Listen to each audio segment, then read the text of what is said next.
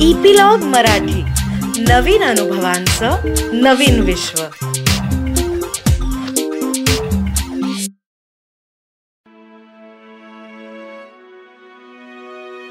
नमस्कार मंडळी मी रीमा सदाशिव अमरापूरकर.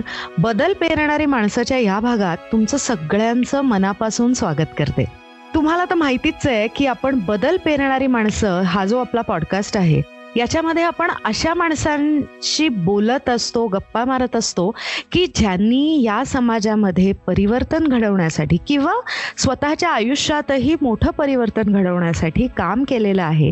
आणि they have become examples in themselves तर आज आपल्याबरोबर डॉक्टर हमीद दाभोळकर हे आलेले आहेत. तुम्हाला सगळ्यांना माहितीच असेल की डॉक्टर हमीद दाभोळकर हे डॉक्टर नरेंद्र दाभोळकरांचे चिरंजीव आणि महाराष्ट्र अंधश्रद्धा निर्मूलन समितीचे कार्यकर्ते सुद्धा आहेत. ते स्वतः एक सायकियाट्रिस्ट आहेत त्यांची स्वतःची प्रॅक्टिस आहे आणि त्याचबरोबर ते विविध विषयांवर लिहित असतात आणि मानसोपचाराच्या दृष्टीनेही लिहित असतात आणि आजकाल ते अंधश्रद्धा निर्मूलनाच्या दृष्टीनेही लिहित असतात. आणि आपण सगळेच जण ते वाचत असतो.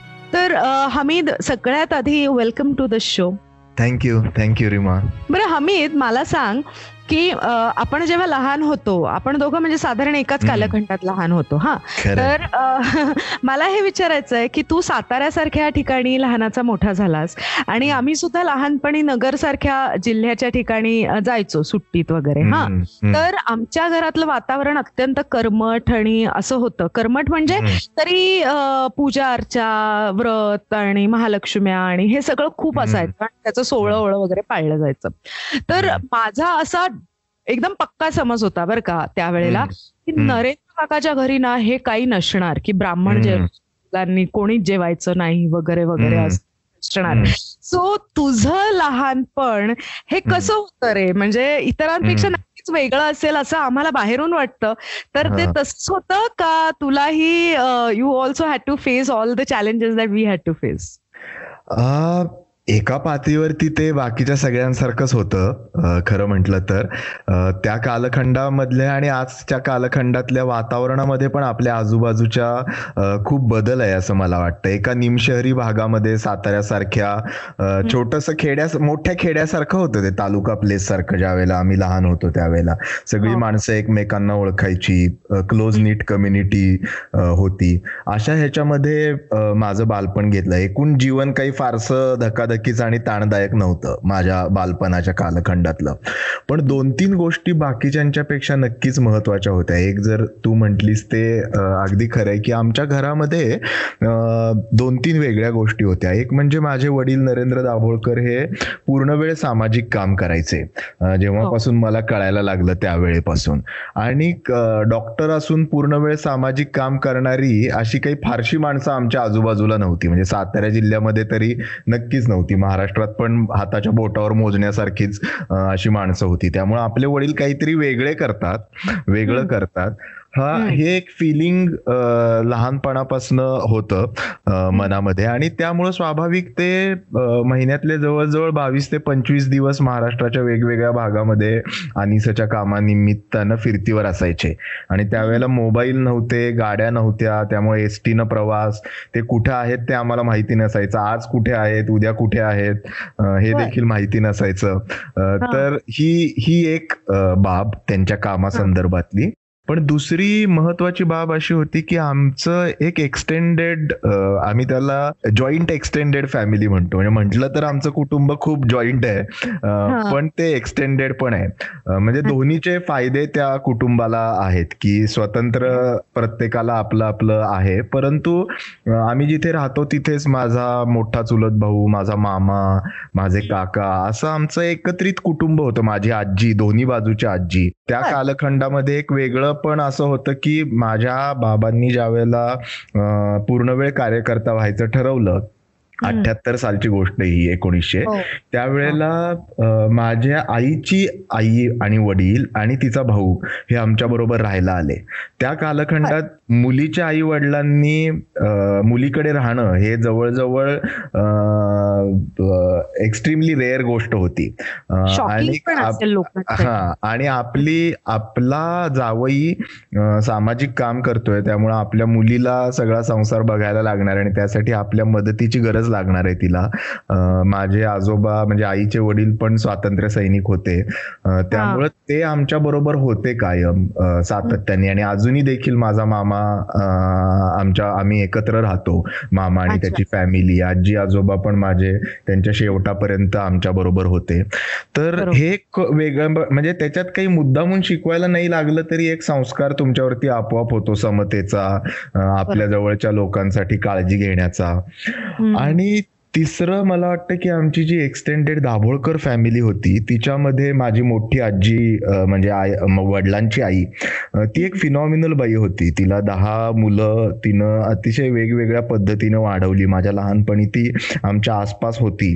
ती दुसरी तिसरी शिकली असली तरी ती अतिशय तार्किक आणि रूढ अर्थाने आता आता म्हणता येईल तशी विवेकवादी ह्याची होती.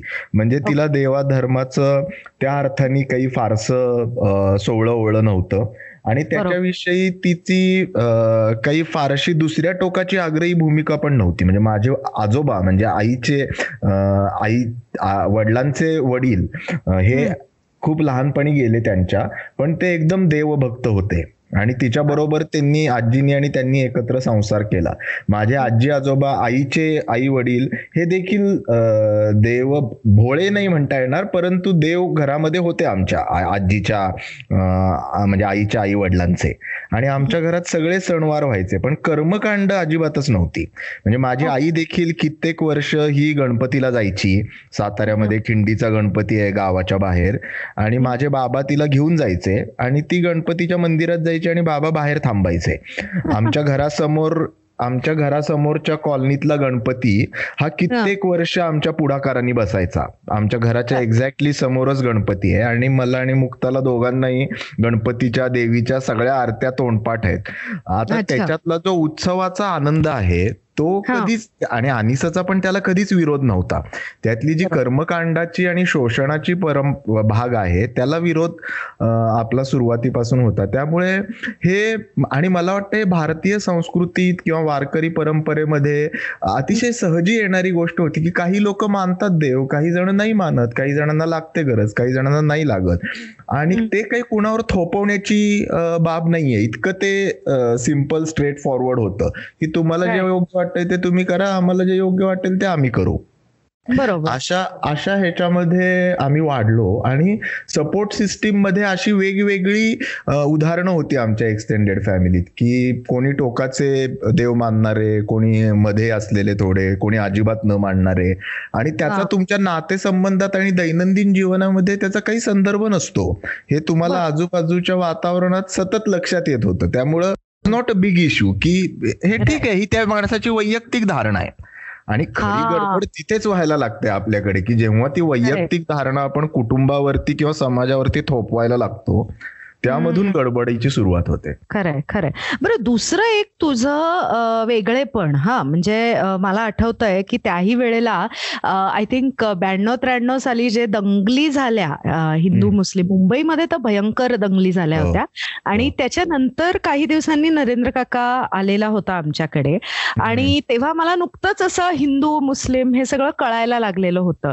तर आणि तुझं नाव त्यांनी सांगितलं. आणि तेव्हा तू क्रिकेट खेळत होतास आणि मग तू कसा करतोस वगैरे असं ते बोलणं चाललेलं होतं. हो. आणि हमीद आणि हे मी म्हणलं Hamid isn't it a Muslim name ही माझी इन्स्टंट रिॲक्शन होती. तर तुला त्याचं लहानपणी काही त्रास झाला का रे हे नाव असल्याचा? हमीद हे नाव असल्याचं.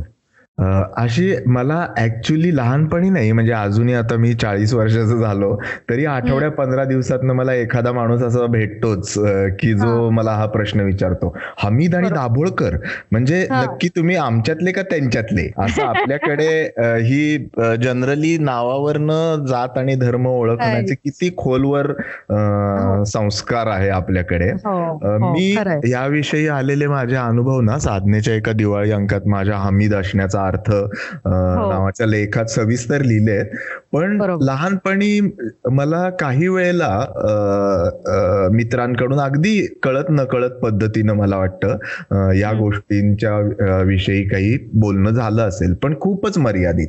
त्यानंतर मला असं लक्षात आलं की एकतर साताऱ्यामध्ये दाभोळकर हे साधारण थोडे चक्रम म्हणूनच प्रसिद्ध आहेत साताऱ्यात आणि महाराष्ट्रात. त्यामुळे दाभोळकरांच्या म्हणजे ते त्यांचं सरळ मार्गाचं काही नसतंच. असं लोकांची त्यामुळे त्यांनी त्यांना सोडून दिलेलं असं. त्यामुळं ते त्या अर्थाने त्यांनी आणि तो कालखंड पण असा नव्हता की ज्याच्यात म्हणजे आमच्या कॉलनीचा गणपती मगाशी मी म्हंटल तो एक मुस्लिम मुलगा बसवायचा. आता हे अनइमॅजिनेबल वाटतं. म्हणजे हो, आमच्या कोर टीममध्ये तो एक मुस्लिम मुलगा होता जो सगळं करायचा आणि कुणालाही काहीही वाटायचं नाही त्याचं. म्हणजे पूजेला पण मुस्लिम माणसं बसायची धर्मातली. तर म्हणजे असं त्या अर्थाने असं वातावरण होतं. पण स्वाभाविक आहे की लोकांना वेगवेगळ्या पातळ्यांवरती त्याची अडचण वाटते. माझे बाबा कबड्डी खेळायचे त्यांच्या शिवाजी उदय मंडळी साताऱ्यातली मोठी क्रीडा संस्था आहे. तिथले सगळे लोक अजूनही मला हंबीर राव असं म्हणतात. त्यांना हमीद हे नाव घ्यायला देखील नको वाटतं. ओके. आणि दुसऱ्या बाजूला मला असे खूप मित्र भेटले की ज्यांना काहीच वेगळे पण वाटलं नाही या नावामध्ये. त्यांनी अगदी सहजपणानं ते नाव मान्य केलं.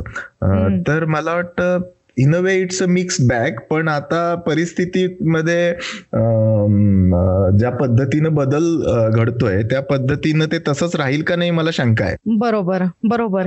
मग मला सांग की ह्या सगळ्या वातावरणात तू लहानाचा मोठा झाला जसं तू म्हणालास की धर्म हा प्रत्येकाचे अत्यंत प्रायव्हेट प्रश्न आहे की त्यांनी तो पाळायचा की नाही पाळायचा कशा पद्धतीने पाळायचा हा. तर हे बाळकडू मिळाल्यासारखंच झालं तुला. तर अनिस आय गॅदर तुझ्या आधीच्या एका मुलाखतीतून की Anis was a very natural purpose to you right from birth तर मग तू तुझं करिअर कसं ठरवलंस? की तुला मानसोपचार म्हणजे एक तर आधी डॉक्टर व्हायचं आणि दुसरं की मानसोपचार तज्ज्ञ व्हायचं हे तू कसं ठरवलंस? त्याच्या त्याच्यामध्ये मला वाटतं दोन माझ्यासाठी दोन किंवा तीन महत्त्वाचे प्रभाव आहेत ऍक्च्युली माझ्या बाबांना पण मानसोपचार तज्ज्ञ व्हायचं होतं. त्यांना ते जमलं नाही. त्यावेळेला मानसोपचारच्या सीट्स खूप कमी होत्या. आणि त्यांनी प्रयत्न पण केलेला एमबीबीएस झाल्यानंतर. माझी आई गायनॅकॉलॉजिस्ट झाली पण तिला मेंटल हेल्थ हा तिच्या खूप आवडीचा विषय राहिला. आणि त्यामुळं आई वडिलांच्या दोघांच्याही आवडीचा तो विषय होता माझ्या. त्याचा परिणाम मला वाटतं माझ्यावरती झाला असेल. आणि दुसरं म्हणजे माझा मोठा भाऊ आहे प्रसन्न जो सायकॅट्रिस्ट आहे जो हो. साताऱ्यामध्येच राहतो आणि तो पण आमच्या म्हणजे जसा माझा मामा मी म्हंटल की हा आमच्या एक्सटेंडेड फॅमिलीत आमचा एक पिलर होता पिलर ऑफ सपोर्ट तसा प्रसन्न हा देखील कारण बाबा तर बहुतांश काळ बाहेर असायचे. त्यामुळे आमच्या सगळ्या निर्णय प्रक्रियांमध्ये आयुष्यातल्या चढ उतारांमध्ये तो आमचा पिलर ऑफ स्ट्रेंथ राहिलेत ते दोघं. आणि मला वाटतं त्याचा त्याचा पण परिणाम असेल. आणि माझी नैसर्गिक प्रवृत्ती देखील मला वाटतं या प्रोफेशनला मॅच करणारी होती. म्हणजे जसं मी मेडिकलला गेल्यानंतर माझ्या लक्षात यायला लागलं की आपण जर पोस्ट ग्रॅज्युएशन करायचं असेल तर दोनच विषय मला त्यावेळेला इंटरेस्टिंग वाटायचे. एक म्हणजे सायकॅट्री आणि दुसरा म्हणजे कम्युनिटी हेल्थ आणि किंवा प्रिव्हेंटिव्ह अँड सोशल मेडिसिन कारण एकेका व्यक्तीच्या आजाराचा विचार करण्याऐवजी आपण त्याच्या टाळता येतील का ते आणि समाजाच्या आजाराचा विचार एकत्रित करता येऊ शकतो का समाजाच्या पातळीवर? अशा ह्या दोन्ही माझ्या आवडीच्या गोष्टी होत्या. आणि त्यातून मला ते एकदा मला ते सापडलं आणि त्यानंतर ते माझ्या स्वभावाला आणि आवडीला इतकं जुळणारं होतं की मला आता ते प्रोफेशन आणि माझं मला काही वेगळं भिन्न वाटतच नाही. म्हणजे त्या अर्थाने मला ते वेगळं काम असं वाटतच नाही. इट्स अ जॉय मानवी मनाविषयी शिकणं मानवी मनाचे व्यवहार ऑब्झर्व करणं इनहेरिटंटली खूप इंटरेस्टिंग बाब आहे. आणि अंधश्रद्धा निर्मूलनाचं काम हे देखील ऍक्च्युली माणसाच्या मनामध्येच चालतं. ओके. अंध अंधश्रद्धा निर्माण माणसाच्या मनामध्येच होतात. हो. आणि विवेक देखील किंवा वैज्ञानिक दृष्टिकोन हा देखील माणसाच्या मनामध्येच निर्माण होतो. त्यामुळे मी बाबांना काही वेळेला मजेनी म्हणायचो की एका अर्थी तुम्ही सायकॅट्रिस्ट झाला नाही ते बरं झालं. कारण की तुम्ही समाजाच्या मनाचा उपचार करता. म्हणजे अंधश्रद्धा हा तसं बघितलं तर समाजाच्या मनाचा आजार आहे. आणि एकट्या एकट्याने बसून पेशंट बघण्यापेक्षा मी ते महत्वाचं आहे.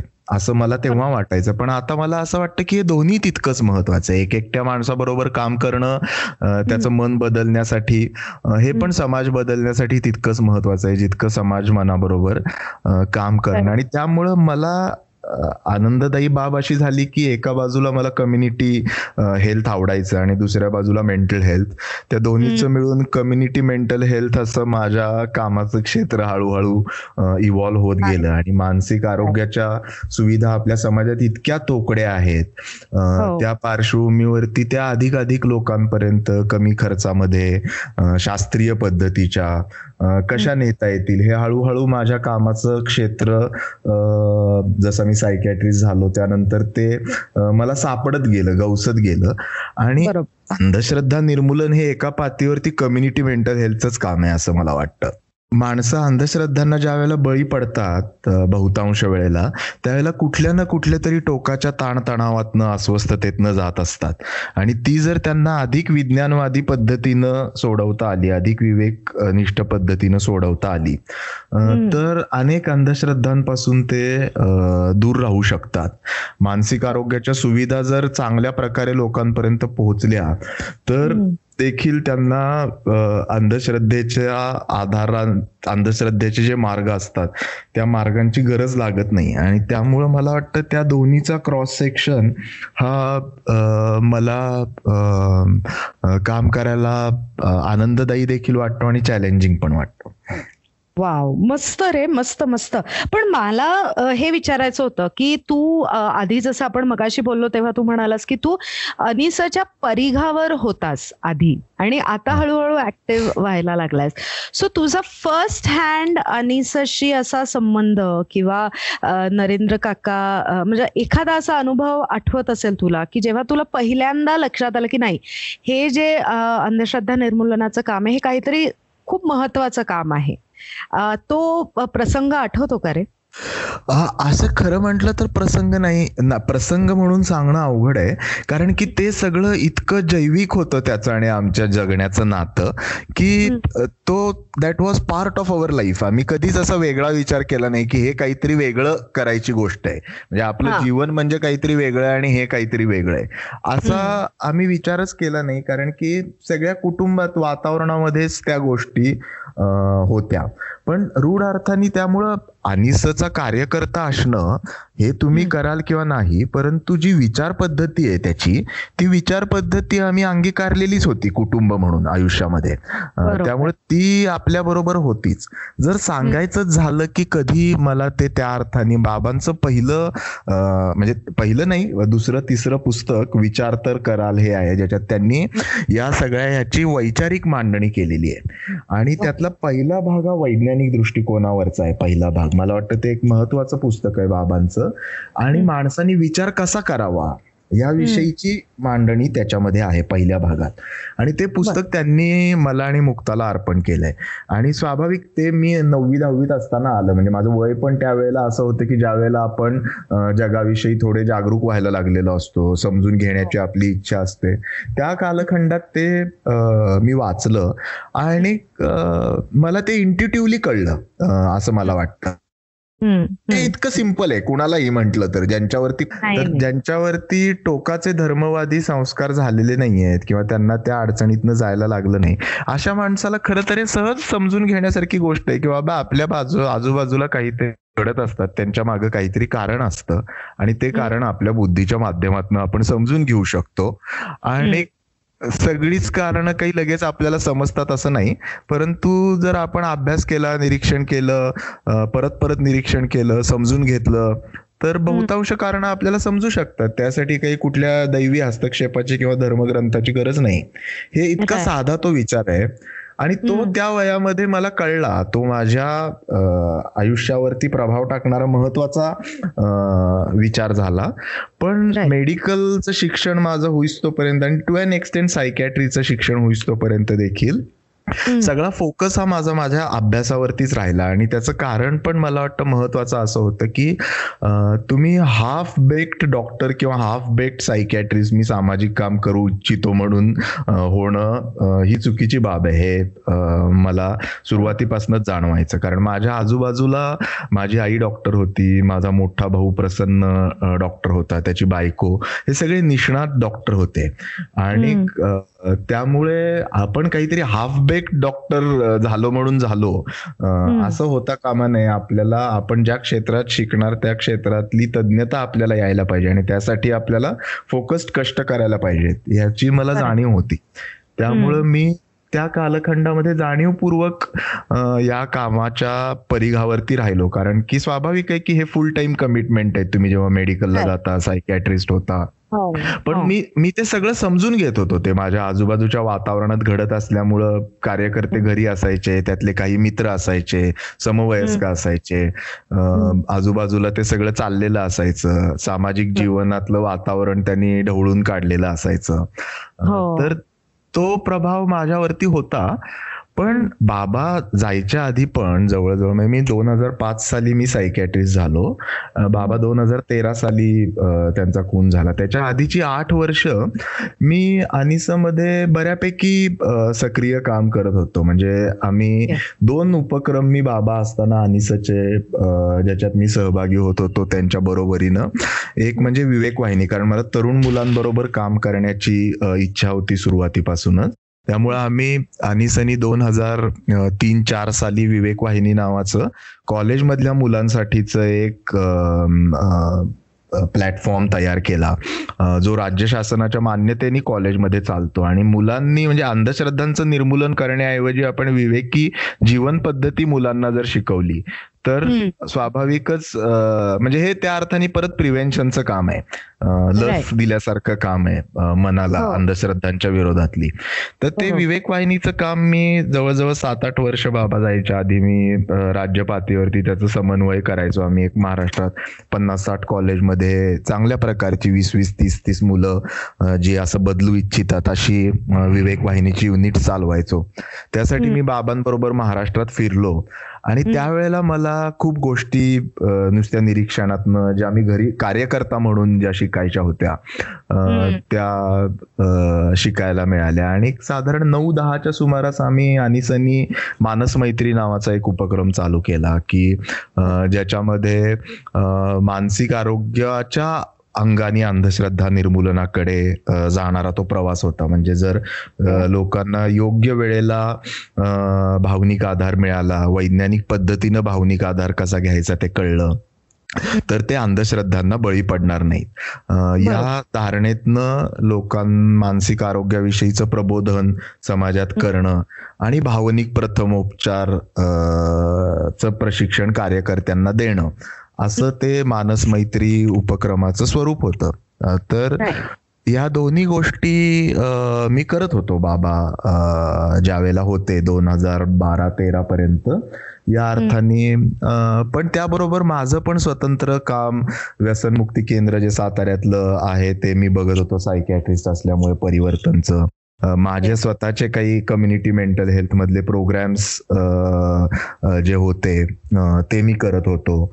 तर बाबा गेल्यानंतर अनिसतली माझी इन्व्हॉल्वमेंट ही अनेक पातळ्यांवरती वाढली.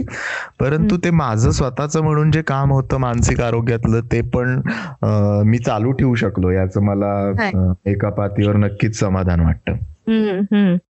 नरेंद्र काका आणि विवेकवादी चळवळ. हे एक समीकरण होतं नाही का? हमीद? तर त्याचा वीस ऑगस्ट दोन हजार तेराला त्याचा खून झाला नरेंद्र काकाचा. तो दिवस आठवतो का रे तुला? आठवतो ना विसरण्यासारखं अजिबातच नाही आणि रोज आठवतो मला वाटतं. आणि केवळ मला नाही तर अनिसाच्या प्रत्येक कार्यकर्त्यांना आठवतो. असे कितीतरी माणसं मला महाराष्ट्रात भेटलेली आहेत की जे असं म्हणतात की अनिसचे कार्यकर्ते की आमच्या आई वडिलांच्या मृत्यूचं जेवढं दुःख नाही झालं तेवढं आम्हाला डॉक्टरांच्या मृत्यूचं दुःख आहे. आणि त्याचं कारण मला वाटतं असं आहे की सरळ मार्गाने समाज बदलाचं काम करणाऱ्या कुठल्या तरी माणसाचा महाराष्ट्र महाराष्ट्रात खून होऊ शकतो. ही मला वाटतं आपण कुणीच इमॅजिन केलेली शक्यता नव्हती. किंवा विरोध होईल त्रास होईल इथपर्यंत आपण समजू शकत होतो. परंतु अशा माणसाचा महाराष्ट्रात खून होऊ शकतो. हा मला वाटतं जसा व्यक्ती म्हणून कुटुंब म्हणून आम्हाला धक्का होता तसा महाराष्ट्राच्या समाज मनाला पण तो एक खूप मोठा धक्का होता की बाबा असं घडू शकतं. आणि स्वाभाविक आहे की त्यानंतरच जे आमचं आयुष्य आहे माझं मुक्ताचं आईचं हे पूर्ण वेगळं आयुष्य आहे. त्याच्या आधीचं जे आयुष्य होतं त्यापेक्षा. कारण की अनेक पातळ्यांवरती त्यानंतरची गेल्या सात वर्षातली लढाई लढली गेली. आणि त्याच्यातल्या अनेक गोष्टी या शब्दशः जीव घेण्या म्हणता येतील अशा स्वरूपाच्या होत्या. पण आज सात वर्षाच्या नंतर मला वाटतं की एका मर्यादित अर्थानं त्याच्यातनं ताऊन सुलाखून आम्ही आणि चळवळ आणि त्याबरोबर तो विचार हा शिल्लक राहिलेला आहे पुढे राहिलेला आहे. एवढं तरी निश्चितच सगळे मिळून महाराष्ट्रातली जनता आणि सचे कार्यकर्ते सिद्ध करू शकलेले आहेत की बाबा माणूस मारून त्याचं काम नाही थांबवतायत. म्हणजे इथून पुढे एखाद्या माणसाला मारून आपण त्याचं काम थांबवू असा विचार करण्याच्या आधी शंभर वेळेला लोक विचार करतील की डॉक्टरांच्या डॉक्टर दाभोळकरांच्या बाबतीत ते नाही झालं पानसरेंच्या कलबुर्गींच्या बाबतीमध्ये ते नाही झालं. केवळ तेवढंच नाही तर त्यांच्या बलिदानातनं एका प्रकारची प्रेरणा घेऊन ते काम वाढलं पुढे गेलं. किती अडचणी आल्या तरी आज ज्या लोकांनी हे कट कारस्थान रचलं ती लोक समाजाच्या समोर आलेली आहेत. अनेक त्याच्यासाठी आपल्याला आंदोलन चळवळी न्यायिक लढाई हे सगळं करायला लागलं. पण आज जरी त्यांचे सूत्रधार नसतील सापडले तरी ते प्रत्यक्षातले संशयित मारेकरी सापडले गेलेले आहेत. केवळ डॉक्टरांच्या नाहीत तर पानसरे कलबुर्गी गौरी लंकेश हा एक हो. सुनियोजित कट होता. आणि हे केवळ मी नाही म्हणत आहे आता. हे ते तपास करणाऱ्या सगळ्या यंत्रणा म्हणजे ज्याच्यामध्ये सीबीआय आहे महाराष्ट्र पोलीस आहेत कर्नाटक पोलीस आहेत एटीएस आहे. या सगळ्या यंत्रणा आज हे म्हणतात की हा एक सुनियोजित कट होता. आणि त्या कटातले जे प्रमुख लोक होते ते पकडले गेले. त्यांच्यावरती केसेस उभ्या राहिल्या त्या केसेस चालतील आपल्या लोकशाहीच्या सगळ्या मर्यादा पाळून देखील कुठलाही हिंसक प्रतिसाद न देता एका पातळीवरती त्या खुनाचा तपास लागण्यासाठीची लढाई आणि दुसऱ्या पातळीवरती ते काम चालू राहावं तितक्यात जोमानी आणि निर्धारांनी यासाठीची लढाई. ही गेल्या सात वर्षामध्ये लढली गेली. आणि त्या अर्थाने हेच मला वाटतं त्या मारेकऱ्यांना दिलेलं उत्तर आहे की बाबा तुम्ही माणूस मारून विचार नाही संपवू शकत. ही हा तुम्ही चर्चा करा संवाद करा वादविवाद करा परंतु ही काही पद्धत नव्हे. तर एवढं तरी गेल्या सात वर्षामध्ये आपण सिद्ध करू शकलोय असं मला वाटतं. करेक्ट करेक्ट करेक्ट करेक्ट कारण आणि हे खूपच महत्वाचं आहे जे तू आता बोललास ते. कारण खरं सांगू का ज्या वेळेला ते झालं आणि ती बातमी कानावर आली त्यावेळेला पहिली रिॲक्शन प्रत्येकाची ज्याला या कामाचं महत्त्व माहिती आहे ज्याला नरेंद्र काकाला जो ओळखत होता कोणत्याही पद्धतीने संपर्कात आलेली व्यक्ती होती त्या प्रत्येक व्यक्तीची रिॲक्शन हीच होती की नाव वॉट म्हणजे हा पण ज्या पद्धतीने Anis has held its ground आणि ज्या पद्धतीने संपूर्ण महाराष्ट्र काइंड ऑफ एकवटला जो विवेकवादी चळवळीतला महाराष्ट्र आपण ज्याला म्हणतो तो एकवटला आणि या विरोधात उभा राहिला त्याच्यामुळे ही खूप दिलासादायक अशी ती गोष्ट होती. पण ऑन द अदर हँड मला असंही वाटतं की हा हा जरी विजय असला अनिसचा आणि एकंदरच चळवळीचा. तरीही दोन हजार तेरा ते आत्ता दोन हजार वीस पर्यंत हा समाजात होणारे झपाट्याने होणारे काही बदल आहेत. जे मी अर्थातच पॉइंट आउट करायची गरज नाहीये पण सगळेच विचार करणाऱ्या माणसांना सृजनशील माणसांना त्रासदायक असे हे बदल होत चाललेले आहेत आपल्या समाजातले आपल्या देशामधले. तुझे याबद्दलचे म्हणजे समाजामध्ये हे जे काही बदल आहेत त्याच्यातलं तुला काय वाटतं की कोणते मुख्य बदल आहेत आणि कोणते म्हणजे कशा पद्धतीने ते घातक आहेत आपल्या समाजासाठी का तारक आहेत आपल्या समाजाला? मला हे तर अगदी निश्चित आहे की समाज म्हणून केवळ राज्य नाही देश नाही तर जगभरामध्ये या स्वरूपाचे बदल आपल्याला दिसत आहेत भारतामध्ये तर दिसतातच आहेत. आणि त्यातली काही प्रमुख लक्षणं ही आहेत की लोकशाहीचा अवकाश आहे तो संकुचित होतोय. विरोधी मत व्यक्त करणं म्हणजे शत्रू असणं असं समजलं जात आहे विवेकी पद्धतीनं बदल घडण्यासाठी आवश्यक जो अवकाश असतो ज्याच्यामध्ये दुसऱ्याची मतं समजून घेतली जातात स्वतःची मतं तपासली जातात आणि त्यामधनं संवादाच्या माध्यमातून काही गोष्टी घडवून आणण्याचा प्रयत्न असतो. तर तो अवकाश हा खूप मोठ्या प्रमाणात आक्रसलेला आहे. धर्म हा जो मगाशी आपण म्हटलं जिथनं सुरुवात केली की जो वैयक्तिक जीवनातली भाब आहे असायला पाहिजे. त्यांनी आपलं सर्व सार्वजनिक राजकीय सामाजिक जीवन व्यापून टाकलेलं आहे. आणि ते व्यापून टाकलं जावं याच्यासाठी जाणीवपूर्वक आणि सातत्यपूर्वक प्रयत्न केले जात आहेत. आणि त्याला इथला सुशिक्षित म्हटला जाणारा आणि उच्च शिक्षित वर्ग देखील बळी पडलेला आहे. पडत आहे असं नाही म्हणत आहे. मी पडलेलं आहे. आणि त्यामधून एक मला वाटतं की एक चौफेर कोंडी या समाजात निर्माण झालेली आहे. मी त्याचं मी त्याचा दोष हा फक्त धर्माचं राजकारण करणाऱ्या संघटनांना आणि पक्षांना देणार नाही. निश्चितच त्यांना तेच करायचं होतं. गेले सव्वाशे वर्ष त्यांची तीच इच्छा राहिलेली आहे ते करण्याचं. पण त्याबरोबर त्याचे आणखीन तीन कोण आहेत जे आपण समजून घ्यायला पाहिजेत असं मला वाटतं. त्यातला दुसरा जो कोण आहे तो म्हणजे एका बाजूला हे धर्माचा नावाखाली खरं म्हटलं तर अधर्म पसरवणारे लोक आहेत. संघटितरित्या त्याचा राजकारणामध्ये आणि स्वतःच्या स्वार्थासाठी फायदा करून घेणारे लोक आहेत. दुसऱ्या बाजूला ज्यांनी सोयीस्कररित्या धर्म वापरला धर्मनिरपेक्षता वापरली ते काँग्रेस सारखे लोक आहेत. तिसऱ्या बाजूला जे बदल गेल्या वीस तीस वर्षामध्ये समाजामध्ये झाले जागतिकीकरणाच्या नंतरच्या कालखंडामध्ये त्या बदललेल्या कालखंडातल्या लोकांच्या आशा आकांक्षा आणि इच्छा समजण्यामध्ये अपयशी ठरलेले डावे पक्ष आहेत. की ज्यांच्या लक्षात आलं नाही की आपण ज्या लोकांसाठी जे अजेंडे राबवतोय ते त्या लोकांना काउंटर प्रोडक्टिव्ह होत आहेत. त्यांना ते नको वाटत आहेत त्यामुळे आपण आपली विचार करण्याची पद्धती बदलायला पाहिजे. उद्दिष्ट ती ठेवून पद्धती बदलायला पाहिजे. आता त्यांच्या त्यांच्या माग सरण्यातनं जी जागा निर्माण झाली ती जागाच या धर्मवादी पक्षांनी व्यापलेली आहे. त्यामुळं त्यांचं अपयश देखील की ज्या ज्या विचारधारेचे माझ्यासारखे कार्यकर्ते आपण त्या विचारधारेचे म्हणजे काही तुम्ही कुठल्या पक्षाचे किंवा संघटनेचे नसलात तरी पण तुम्ही कोण आहात? तर साधारणपणे left to central left to centre असलेले लिबरल विचार मांडणारी आम्ही माणसं आहोत राज्यघटनावाची. ही मी माझी स्वतःची किंवा ज्या चळवळीतनं मी येतो त्या चळवळीची ओळख समजली जाते.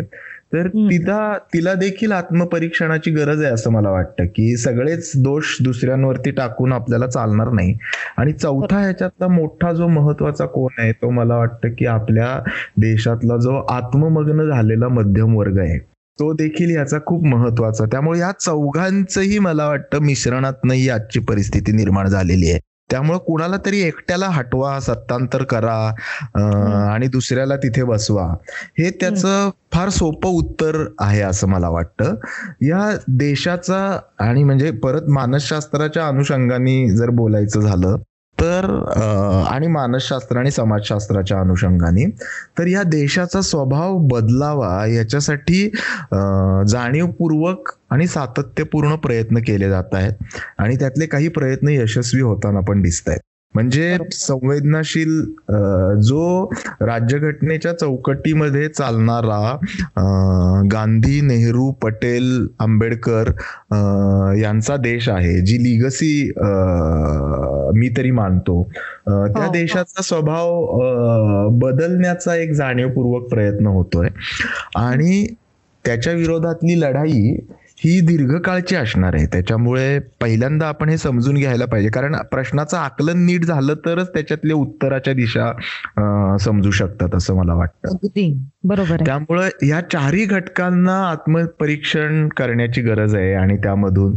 कारण की संविधानाधिष्ठित लोकशाही जिच्याशी आपण कटिबद्ध आहोत असं म्हणतो जिच्यासाठी जे आपण स्वतःप्रती अर्पित केलेली आहे इथल्या देशाची राज्यघटना तर. त्याच्याशी ज्या वेळेला आपण मानसिक किंवा नैतिक पातळीवरती भ्रष्टाचार करायला लागतो तर ते कुठल्याही राज्य सत्तेपेक्षा म्हणजे कुठला पक्ष सत्तेत आला याच्यापेक्षा जास्त गंभीर बाब आहे ती असं मला वाटतं आणि त्याचं उत्तर म्हणजे त्याचं राजकीय उत्तर तर काही मला माहिती नाही किंवा कुणालाच माहीत नाही सध्या.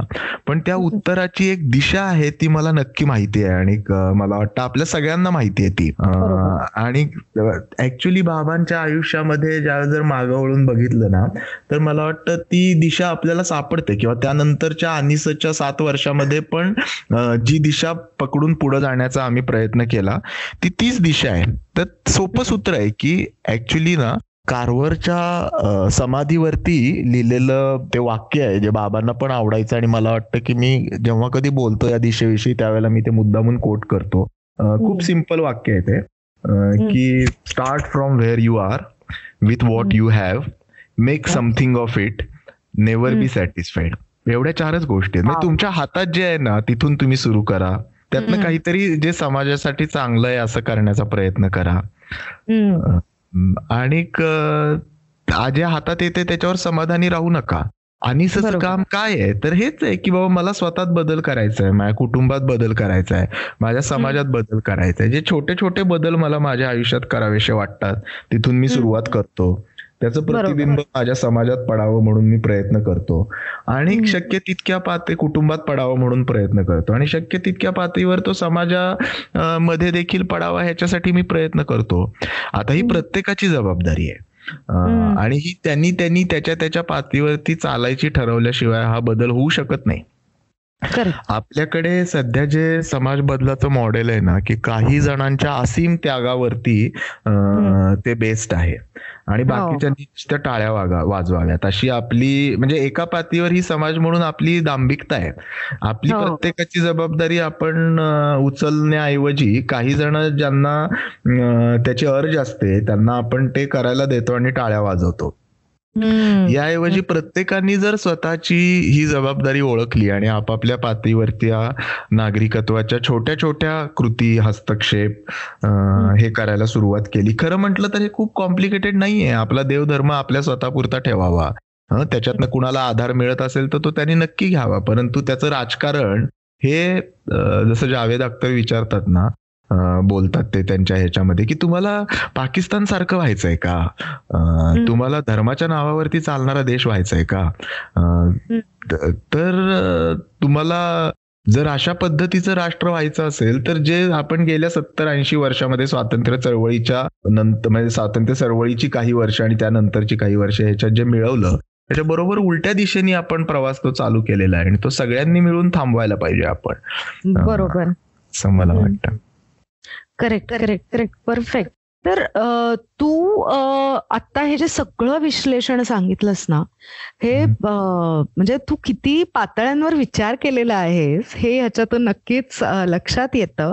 Side effect of being psychiatrist yes तर मी मला तुला पुढचं हे विचारायचं आहे की हे सगळं जे तू विश्लेषण आता केलंस हा? पण वडिलां ना अशा पद्धतीने गमावल्यानंतरचा हा तुझा वैयक्तिक गेल्या सात वर्षातला प्रवास कसा राहिलेला आहे? आणि स्वतःमध्ये काय बदल झालेत असं तुला वाटतं? शेवटच्या प्रश्नाचं पहिल्यांदा उत्तर देतो. मला वाटतं की दोन हजार तेरा सालीचा मी आणि आत्ताचा मी ह्याच्यामध्ये मला वाटतं जमीन आसमानाचा फरक आहे त्या अर्थाने. म्हणजे एका अर्थाने मला असं वाटतं मी आणि मुक्तानी पण माझ्यासाठी मी ज्या वेळेला बोलतो त्यावेळेला की in a way we have surprise our self only की आम्हाला सुद्धा नव्हतं वाटलं की किंवा आमच्या जवळच्या व्यक्तींना पण नव्हतं वाटलं की आम्ही या प्रसंगाच्या गरजांना उभे राहू शकू. कारण काही वेळेला काही तुमच्या क्षमता असतात जे त्या परिस्थितीतनं काय मला वाटतं परिस्थितीत ती बाहेर काढते त्या क्षमता तुमच्या. तसं मला वाटतं त्या आमच्या क्षमता त्या अतिशय चॅलेंजिंग परिस्थितीनं बाहेर काढल्या की आता तुम्हाला साधं म्हणजे तसं म्हटलं तर तो प्रश्न साधा होता की तुम्ही रस्ता तुमच्यासमोर दोन मार्ग आहे की तुम्ही हे जे झालं ते सगळं झालं ठीक आहे आता ह्याच्यात खूप धोका आहे म्हणून गप्प बसा आणि सोडून द्या सगळं. किंवा निकरांनी त्याच्यामध्ये पडा आणि ते लढवा. आता आम्ही दुसरा मार्ग निवडला आणि त्याचं कारण असं होतं की त्याचं कारण साधं असं होतं की मला वाटतं की त्यातल्या आम्ही त्यातला पहिला मार्ग निवडून स्वतःला आरशामध्ये आयुष्यभर बघू शकलो नसतो. बरोबर. कारण की तुमच्या कारण ती तुमची पण मूल्य व्यवस्था आहे ना. केवळ ते तुमचे वडील आहेत म्हणून तुम्ही ते करत नाहीये. ज्या मूल्यासाठी तो माणूस उभा राहिलेला ती आमची पण मूल्य व्यवस्था आहे. त्याच्याशिवाय आम्ही हे काम करू शकलो नसतो. हे काम उगाच कोणाला तरी वाटलं म्हणून मनात आलं म्हणून करण्यासारखं काम नाही आहे कारण ज्या दिवशी तुम्ही ते करायचं ठरवता त्या दिवशी तुमच्या जीवाचा धोका तुमच्या बरोबर निर्माण झाला आणि तो आता आयुष्यभर आमच्या बरोबर राहणार आहे. खरं तुम्ही या कामाशी ज्या वेळेला जोडले जाता त्यावेळेला आता दुसरा त्यामुळं मला वाटतं तो रस्ता आम्ही निवडला. आणि एकदा तो रस्ता निवडला की मग आपली सगळी ताकद लावूनच त्याच्यामध्ये पडायला पाहिजे. दुसरी पण बाजू त्याची अशी आहे की अशी आव्हानं ही त्या अर्थाने सामाजिक काम करणाऱ्या माणसाच्या आयुष्यामध्ये once in many lifetimes येणारी आव्हानं आहेत. म्हणजे महाराष्ट्रामध्ये सामाजिक कार्यकर्त्याचा सामाजिक चळवळीच्या नेत्याचा खून झाला असं कधी घडलंय पूर्वी? तर खरं तर जवळजवळ घडलेलंच नाहीये. म्हणजे हो. गेल्या शंभर वर्षात तर नक्कीच घडलेलं नाहीये. आता ही परिस्थिती जसं एक खूप अडचणीची परिस्थिती आहे तसं हे ते खूप मोठं आव्हान पण आहे. आम्ही त्याच्याकडे आव्हान म्हणून बघितलं आणि त्या अर्थाने अशा परिस्थितीमध्ये स्वतःला पणाला लावण्याची संधी. ही किती जणांना मिळते? असं जर आपण त्याच्याकडे बघितलं तर म्हणजे ज्याच्यासाठी कसं आहे की ज्याच्यासाठी जगावं अशा खूप गोष्टी असतात. पण ज्याच्यासाठी तुमची मरायची तयारी आहे ती आयुष्यामध्ये तुम्हाला फार कमी वेळेला मिळतात. आणि बाबांच्या खुनानंतर ती गोष्ट अशी होती की ज्याच्यासाठी this reason is worth dying for अशी ज्या वेळेला तुमच्या मनामध्ये भावना निर्माण होते. एका पातळीवरती तो लिबरेटिंग विचार आहे. आता स्वाभाविक आहे की याची तुम्हाला भीती वाटते कारण बाबा गेले त्यावेळेला म्हणजे आता मला दोन मुलं आहेत त्यावेळेला एकच होतं तो पण लहान होता अजूनही माझी दुसरी मुलगी लहान आहे. तर ज्या वेळेला तुम्ही या सगळ्या गोष्टी बोलता त्यावेळेला स्वाभाविक आहे त्याची अस्वस्थता आणि भीती तुमच्या मनामध्ये असते. पण दुसऱ्या बाजूला हे पण तुम्हाला कळतं की ही आयुष्याने तुम्हाला दिलेली once in many lifetimes challenge आहे. आणि ते you have to take it with all your possible capacities आणि ते आम्ही करायचा आमच्या पातळीवरती प्रयत्न केला. पण मानसोपचार तज्ज्ञ म्हणून मला वाटतं की मी जेव्हा त्याच्याकडे थोडं तटस्थतेने बघतो त्यावेळेला मला असं वाटतं की तो आमच्या ग्रीविंगचा पण एक पार्ट होता. तो समाजाच्या ग्रीविंगचा एक पार्ट होता. की आणि ते पूर्ण झालंय असं पण मला वाटत नाही त्या अर्थाने. तो कसं आहे की ज्या वेळेला आपली एखादी जवळची प्रिय व्यक्ती आपल्या प्रिय वस्तू किंवा व्यक्ती आपल्यापासून दूर जाते त्यावेळेला तिच्याशी असलेली अटॅचमेंट आपण वेगवेगळ्या पातळ्यांवरती जपून ठेवण्याचा प्रयत्न करत असतो हो, हो. मला वाटतं आणि ती जितकी मिनिंगफुल असेल तितकं कारण शरीराने कधी ना कधीतरी आपल्या जवळच्या व्यक्ती या ना त्या स्वरूपात जाणारच असतात. आणि आपण पण जाणार असतो. मग त्यांच्याशी नातं जुळवून ठेवण्याचा चांगला मार्ग हा त्यांच्या विचारांशी नातं जुळवून ठेवणं आणि त्यांना जे चांगलं वाटेल ते करत राहणं हा आहे. आणि हे मला वाटतं कॉन्शियस अनकॉन्शियस ह्याच्यावरती ज्या वेळेला आपलं मन स्वीकारायला लागतं त्यावेळेला त्याच्यात एका पातळीवरती तुमच्या अस्वस्थतेतनं बाहेर पडण्याचा रस्ता पण आपल्याला सापडतो. आणि हो. दुसऱ्या पातळीनं जो जी व्यक्ती आज हयात नाहीत म्हणजे माझ्यासाठी माझे बाबा त्यांच्याशी असलेलं नातं टिकवण्याची देखील त्याच्यामध्ये एक शक्यता निर्माण होते. म्हणजे कदाचित माझ्यासाठी माझे बाबा असताना जेवढा मी त्यांचा विचार केला नसेल त्यापेक्षा हो. कितीतरी जास्त विचार कारण त्यांच्या कामाचा ज्या वेळेला मी विचार करतो त्यावेळेला मी एक सिंपल मी आणि मुक्तानी एक सिंपल प्रिन्सिपल पाळलं. आणि ज्याचे ज्यांनी आम्हाला खूप यश दिलं. ते असं की या परिस्थिती इस्पेशली अनिसाच्या बाबतीमध्ये अनिसाच्या विचाराच्या बाबतीत विवेकवादी विचाराच्या बाबतीत की ज्या ज्या वेळेला अडचणी आल्या त्यावेळेला आपण एक साधा प्रश्न मी स्वतःला विचारतो की या वेळेला बाबा असते तर ते कसे वागले असते? आणि त्यांचं चाळीस वर्षाचं पस्तीस वर्षाचं आयुष्य आम्ही बघितलेलं आहे. त्यामुळं ते अशा परिस्थितीत कसे वागतात हे पण आम्ही बघितलेलं आहे. त्यामुळं प्रिन्सिपली ते कसं वागायचं हे त्यांनी आधी त्यांच्या वागणुकीतनं दाखवून दिलेलं आहे. आणि त्यामुळं त्या अर्थाने ते तुमच्याशी असलेलं त्यांचं नातं कंटिन्यू करण्याचा एक भाग आहे. परंतु तो फक्त वैयक्तिक नाही मला वाटतं. तो समाजाच्या पातळीवरती म्हणजे त्या अर्थाने आमचं पर्सनल ग्रीविंग हे सोशल ग्रीविंग झालं. हे पण दुसऱ्या बाजूला आपण समजून घ्यायला पाहिजे की असे असं किती जणांच्या बाबतीत होतं. म्हणजे जसं तो एक खूप मोठा ताण आहे खूप मोठा धक्का आहे खूप पचवायला अवघड असलेली गोष्ट आहे. हे जरी खरं असलं एका बाजूला तरी दुसऱ्या बाजूला तुमच्या वैयक्तिक लॉसमध्ये सगळा समाज तुमच्या बरोबर मोर्न करतो. सगळा समाज तुमच्या बरोबर शोक करतो आणि करत राहतो. बरोबर. याच्यामध्ये पण एक सॉलिडॅरिटी आहे. ती पण आपण समजून घ्यायला पाहिजे.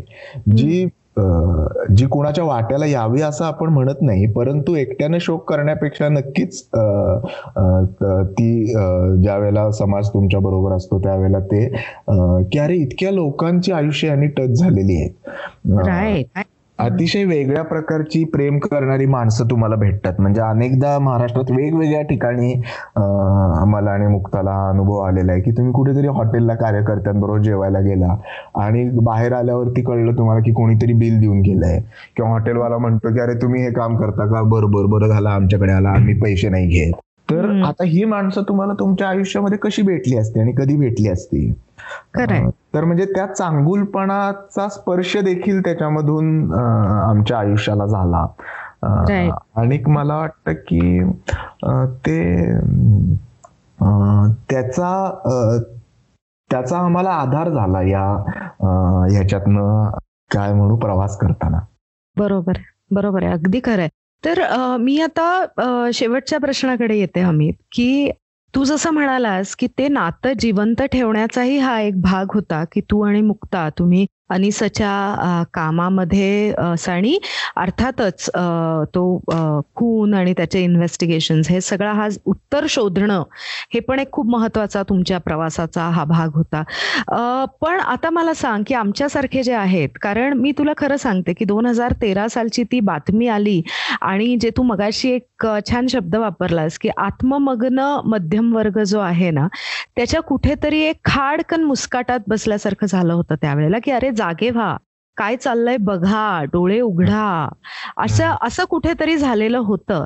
तर त्याच्यातून काही माणसं परत त्यांच्या आत्ममग्नतेत गेली आणि काही माणसं मात्र ह्या बाबतीत अवेअर झाली.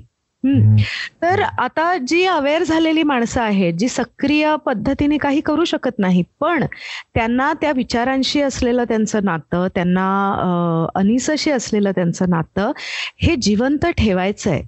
तर ते स्वतःच्या पातळीवर किंवा कोणत्या पद्धतीने काय करू शकतात काय काय ऑप्शन्स तू आम्हाला सांगू शकशील? की ज्या पद्धतीने आम्ही as a society as a म्हणजे एक समाज म्हणून आम्ही हा विचार हा विवेकी विचार जिवंत ठेवण्यासाठी प्रयत्न करू शकतो. खरं आहे याचं खूप छान उदाहरण म्हणजे तुझे बाबा आहेत खरं तर. की जे एक अतिशय प्रसिद्ध आणि नामांकित नट असून देखील आयुष्यभर ते अनिसाच्या कामाशी जोडलेले राहिले. आणि हो. त्यांची जी काही गुडविल आहे कलाकार म्हणून ती सामाजिक चळवळीला कशी मिळेल? याच्यासाठी ते जागरूक राहिले. त्या कामात काय चाललेलं आहे? त्याच्याविषयी त्यांना माहिती असायचं.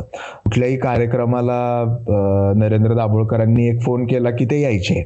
हो. आता हे हे जर सदाशिव अमरापूरकर करू शकतात तर महाराष्ट्रातला कुठलाही सामान्य माणूस पण करू शकतो. मध्यमवर्गीय पण करू शकतो.